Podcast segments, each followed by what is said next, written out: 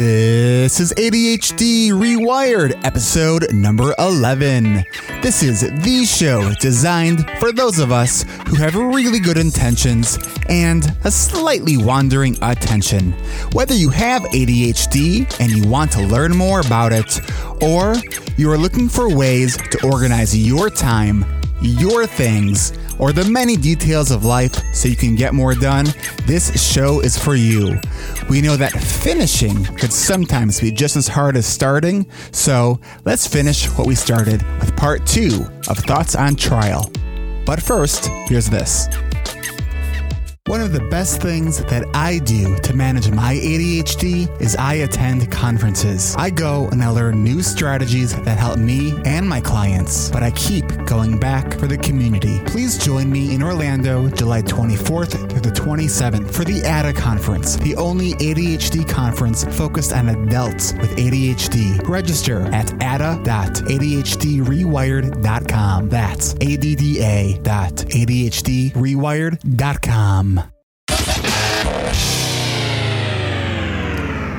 So, we know that if you can't change it, the only thing you could really do is change how you think about it. Well, this is what I'm forced to do at this moment because one of the things that I was trying to do is send my original file to a virtual assistant at Fiverr. It's a new strategy that I'm trying to use.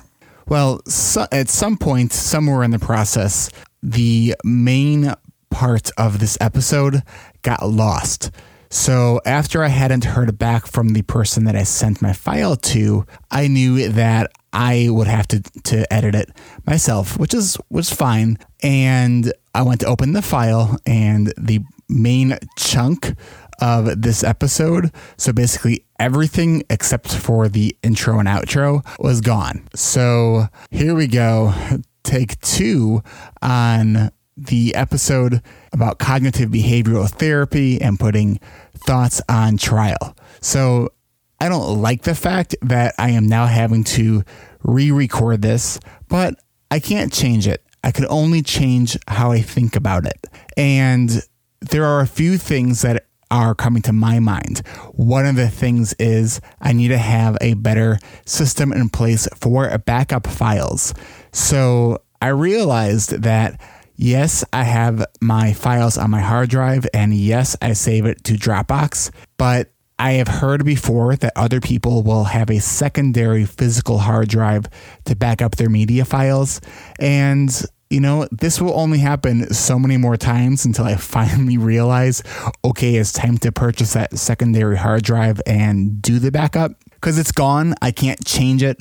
I spent about 15 minutes looking on my computer for it, and I could spend, you know, about twice that time and just hit record and just go at it again. So I'm also taking this opportunity to um, take some feedback that I got from uh, Scott on, on my Facebook page, who did suggest that I try to shorten the episode a bit. Uh, my episodes have been getting longer and longer, it seems.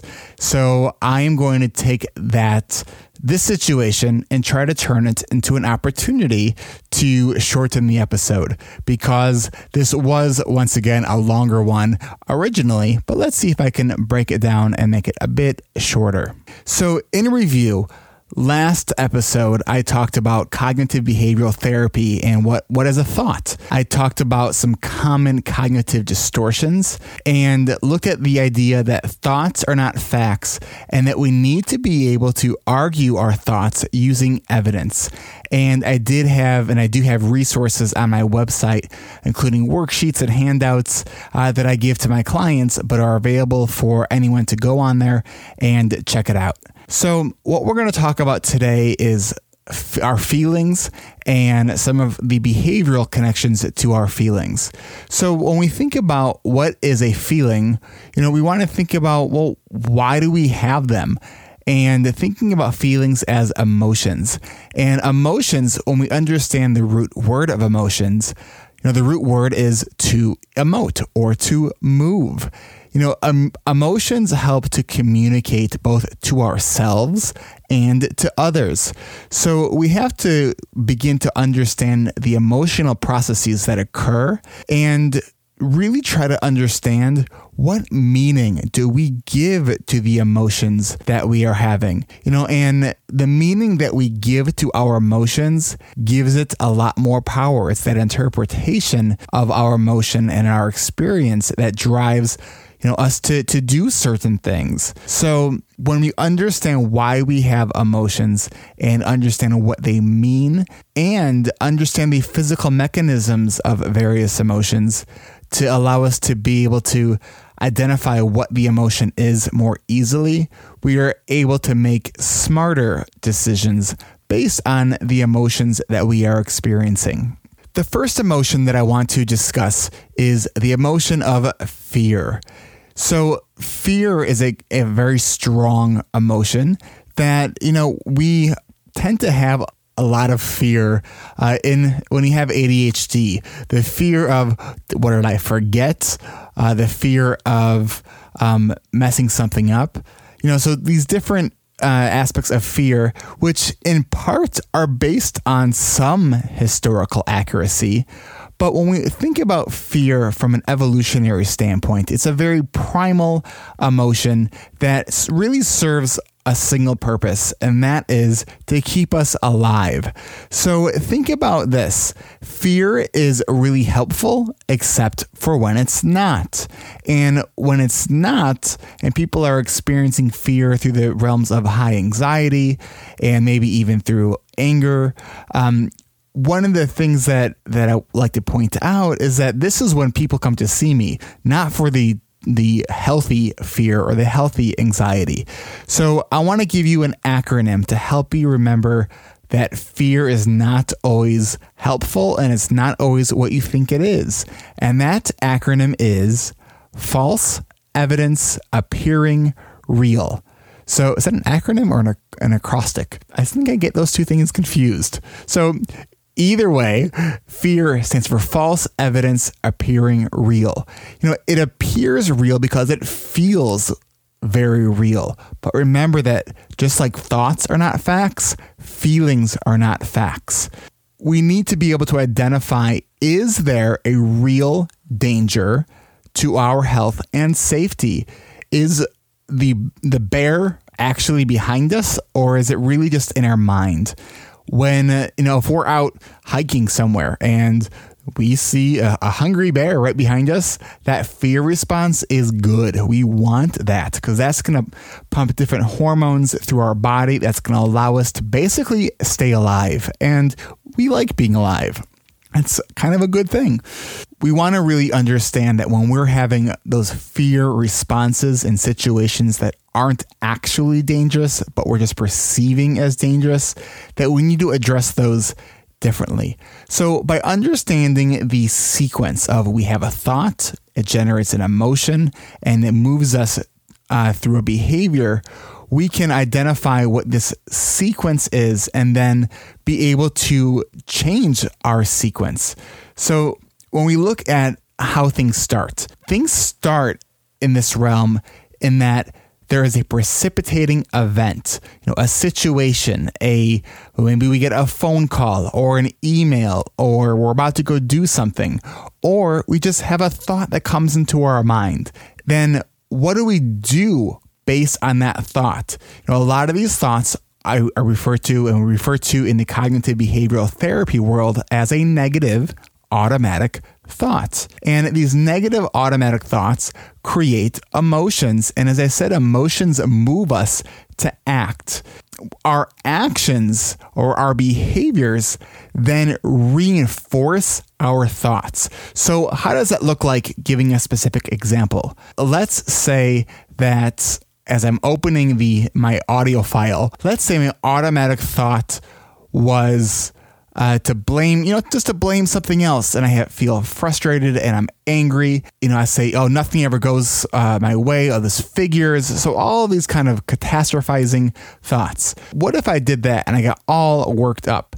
Basically, what happens then is that because I then get all worked up, and then maybe I spend three or four hours trying to find the file and end up not being able to. Then I finally end up re recording the episode. So, what would happen is that next time that kind of situation occurs, I would probably then launch into the same sequence of behaviors of the three to four hours of trying to problem solve instead of saying, okay, yep, this sucks that I lost this file. This is going to create extra work for me. But when I can think about this problem from a rational mind, not an emotional mind, I can do an analysis and say, okay, the episode was about 30 to 40 minutes, and I can also integrate some other pieces of information, like the feedback that I got from one of our listeners that said, you know, we tend to have short attention spans out here. Would you mind cutting the, the length of the episodes down? So, you know, I'm looking at ways that I can turn a potentially frustrating situation into a positive. I am changing the sequence of events. One of the reasons this is so important is when we respond to our emotions. And the emotions are based on our negative thoughts. Are those automatic thought processes are being rewarded because we're responding to them. Deep in our our brain mechanisms is this little guy who's in there in the brain and saying oh i'm really glad that i sent you that thought because you're clearly think this thought is important because you're listening to it and you're responding to it. So I'm going to make sure I keep sending you those thoughts. So that's the little guy that's inside your brain. Okay. So, but you know, like most of us, when we're ignored for long enough, we tend to to go on and do something different. Just like when we ignore something or if we ignore say the negative behavior of, you know, a child, you know, initially the attention seeking aspect of that behavior is going to increase. And so when we understand anxiety in this way, let me walk you through this. So let's say you have an automatic thought, okay? And the automatic thought is creating a lot of anxiety. So let's say you're having anxiety of, oh, I have to work on this paper. Okay. So the working on a paper or a project is creating anxiety. And if you then decide to then go do something else, you know, maybe procrastinate to avoid that feeling. And now your anxiety is decreased at that moment. In a sense, you're rewarded. You're rewarded because now you're not feeling anxious, except that when you realize you still have to do that project, you're anxious again. So, what do we do? We acknowledge what we're feeling, we understand why we're feeling it, and we push through it anyways. And by pushing through it, you know, know that your anxiety will actually increase. And one of the things we need to really try to do is to not judge the feeling and also understand the feeling. Understand that, okay, by pushing through anyways, by by literally going towards the thing that is making us anxious is going to increase our anxiety one of the things to really understand is that this is a relearning process. And while learning might be hard, relearning is harder. If you realize that it's increasing your anxiety, but the point of this is that over time, when we have those automatic thoughts that create that anxiety, but we don't respond behaviorally to escape, our automatic thoughts may still be there, but the negative uh, emotional response or the intensity of our emotional response is going to decrease over time.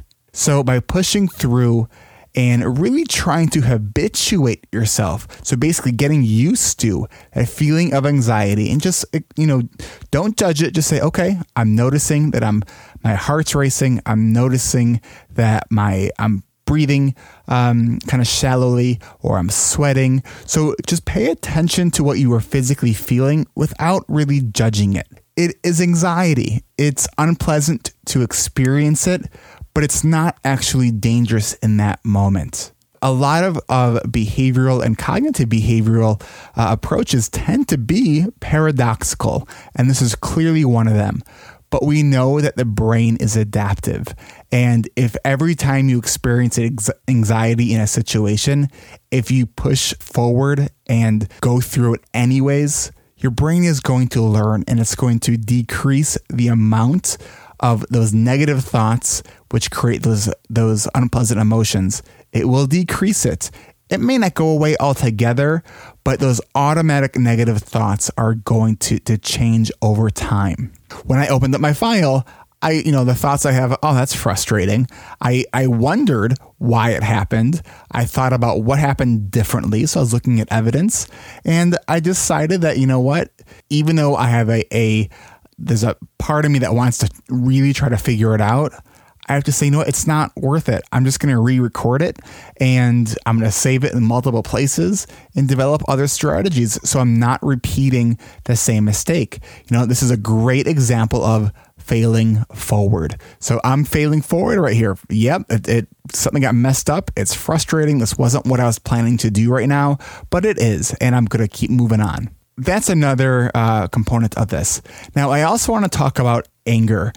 You know, anger and ADHD, um, you know, are often go together, but not always. You know, some people, and I, I you know, I'm kind of on both sides of this, don't get angry enough other people get angry too often. So some of the um, that is just our emotional responsiveness to different situations. You know, some people kind of shut down instead of getting angry. Other people intellectualize situations. I'm completely guilty of that one, of intellectualizing a lot of the situations that happen. Um, but you know what? I I used to experience a lot of anger when I was younger, and a lot of that was from not understanding why things were hard for me. Part of it was from, um, you know, either getting in trouble for things that were really a function of my ADHD. Um, and I used to, you know, my my mom and I used to butt heads quite a bit because she would get mad at me for stuff that she, you know, she didn't understand that I had ADHD. We didn't know that I had ADHD. So, but this is a really common occurrence that happens with ADHD, especially if you have a kid with ADHD. You know, there's this nasty little thing called oppositional defiant disorder. And we know that one way that we can really create oppositional defiant disorder is for being overly punitive for things that are a function of the ADHD. So, you know, 80 so anger often also comes from, you know, not accepting yourself and not being understood by others. You know, if you are a square peg and you are trying to fit in a round hole, you could try all day long and you are not going to fit. And that would make me angry too. Speaking of round pegs, come hang out with a bunch of round pegs. Have you registered for the ADDA conference? This is the only conference just for us adults with ADHD. Register using my affiliate link, adda.adhdrewired.com. That's adda.adhdrewired.com. Understanding the emotional uh, experiences that we are having, understanding why we are feeling angry. You know, one thing that that makes me actually angry is when I am actually interrupted in the middle of a train of thought. So when I am thinking about something and processing, and my working memory is is filled to capacity while I'm I'm working uh, through something, and then someone interrupts me, that it's jarring. It's really frustrating. And it's here's the thing: I know that it's not the other person's fault. I am not angry at that other person. I'm angry at the situation. I'm angry that I was interrupted and I'm angry that my my working memory just basically got deleted and now I have to start the thought all over again. As you have relationships with people, it's important to communicate this with them. You know, things like if I'm working on something, please don't start talking. Maybe have a, a signal that you can give to each other because it's a really frustrating experience to get interrupted. Over the past weekend, I was at my parents' house and I was talking with my, my parents and I was helping with uh, them do something on the computer. And I was uh, writing something out and I asked my mom to, to hold on a second because she was telling me something. And because I, I kept kind of getting interrupted on my train of thought. And then she turns to my dad to, to tell him something. And then I said to her, it doesn't matter that you're talking to me or him. You're in the room and I hear you. You know, it's it's still interrupting my my train of thought. And it was frustrating, but I know it's you know, it's it's hard to not take it personal, but it's not personal. It's just that's I think a very common response to when your working memory is interrupted because it's it's frustrating. So, what happens when you have these negative emotions that are not based on cognitive distortions? What if you are having negative emotions based on a fairly accurate uh, a perception of reality? Well, that's where coaching and skill training comes in. You know, working with, if you know that you're forgetful about certain things and that's creating anxiety for you, well, I, by identifying the things that you're forgetful about, developing the skills, and then working with a coach uh, to help you really develop and and uh, stay on top of those things. Because you know, once we develop the skills, it doesn't make make everything all better, and that's part of the frustrating things with ADHD. You can take medication, but that does not teach you the skills. You can learn the skills, but that doesn't necessarily mean that you're going to do them. You know, that's ADHD. It's the disorder of good intentions. Understanding that some of the uh, emotions that you might be feeling are based on the reality that certain things are hard, that you tend to, you know, mess certain things up, um, you know, and get the support for that but understand what those emotions are. But going back to what I was saying before about not judging emotions, that can be just as helpful with these kind of situations um, as as they are with the cognitive distortions. Now it is time for our tech tip of the week. Today's tech tip of the week is an app called Unstuck. This is an app designed to help you get you unstuck. Now, this is a really well designed app. I think it's just beautiful. It's really well thought out, and I want to share it with you. So, here's how this app works you can choose what your stuck is. So, I'm going to tap on, on the app it'll ask you if you want to diagnose your stuck or go to the tool gallery. So if I were to diagnose my stuck, the first thing it asks me is, How are you feeling in this moment? And then it gives me 18 different emotional options with, and you can choose three cards that identify these emotions. Your choices are afraid, aimless, conflicted, hazy, hesitant, high and dry, indecisive, lost, overwhelmed, paralyzed, stumped, tired, disciplined, undisciplined, uninformed, uninspired, unmotivated, unprepared, and up in the air. So you choose each one of these. It'll ask, it'll identify and describe a situation to make sure that you're choosing the right one. And then it will ask you to rate how strong you are feeling on this emotion, which is a cognitive behavioral tool. Then it will ask you two different questions.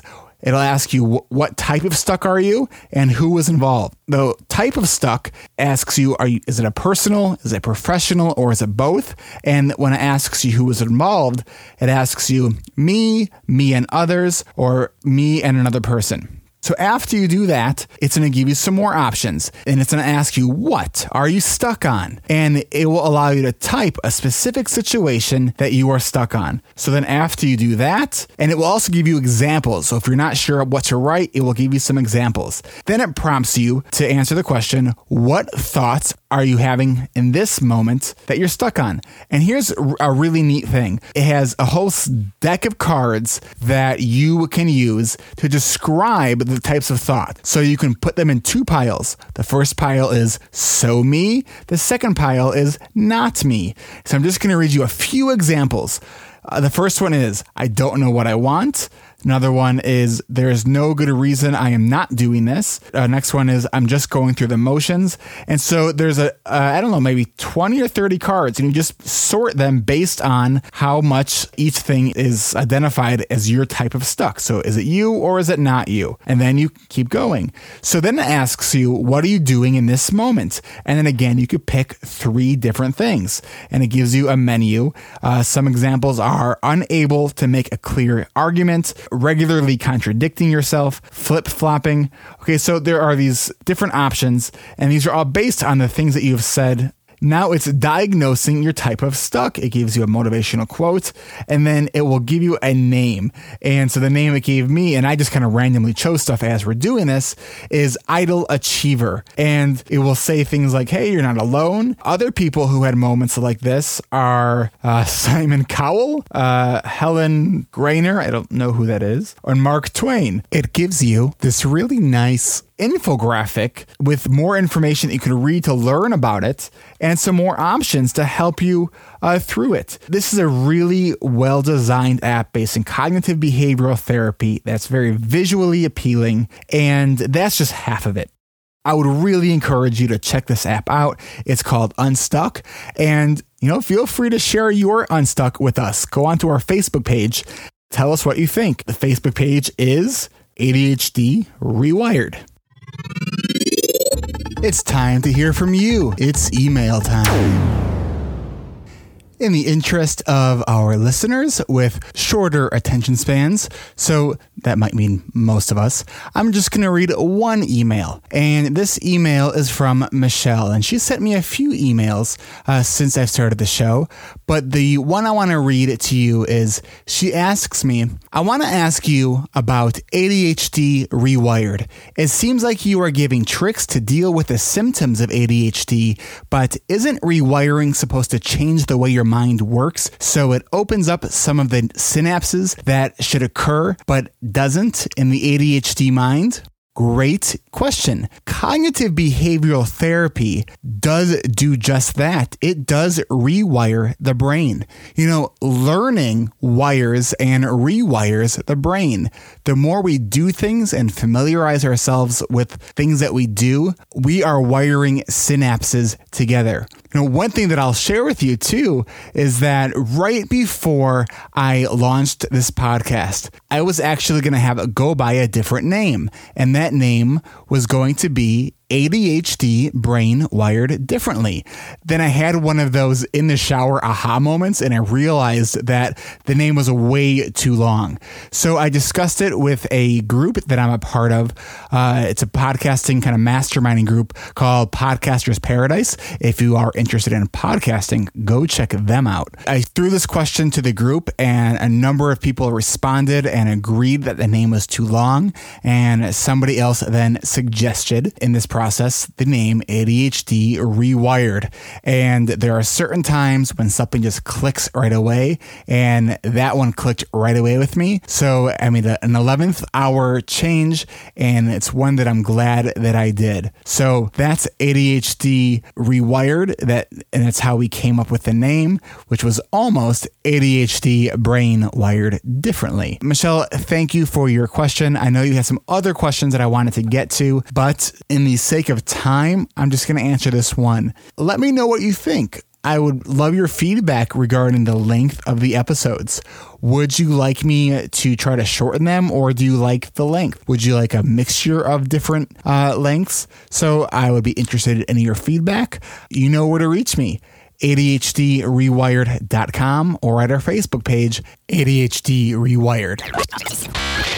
Well, podcast listeners, you have just listened to another episode of ADHD Rewired. I'd love to hear from you. Do you want your question or comment to be featured on this show?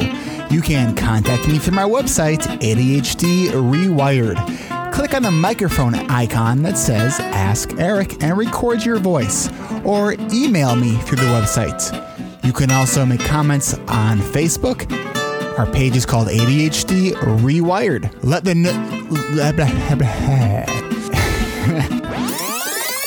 Let everyone know what you think by leaving a review on iTunes or Stitcher or SoundCloud.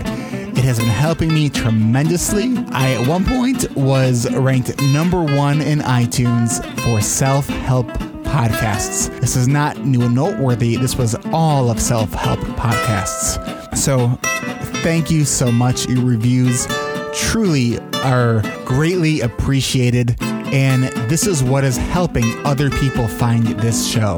So, thank you, thank you, thank you.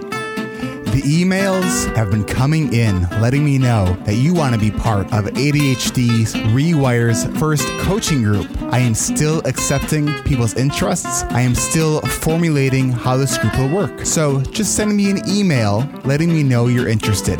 Make sure the subject says ADHD Rewired Coaching. As soon as I have more information about this, I will let you know. Don't forget to register for the ADDA conference at adda.adhdrewired.com. I almost forgot to mention, Chris, congratulations. You won the ADHD Rewired Listener Contest. Did you know that on my website I have a storefront that has some of my favorite ADHD tools and books and fidget toys? I do have fidget toys on there. So go check it out. And today, I'm going to leave you with the words of, yes, Winnie the Pooh. Did you ever stop to think and forget to start again? until next time.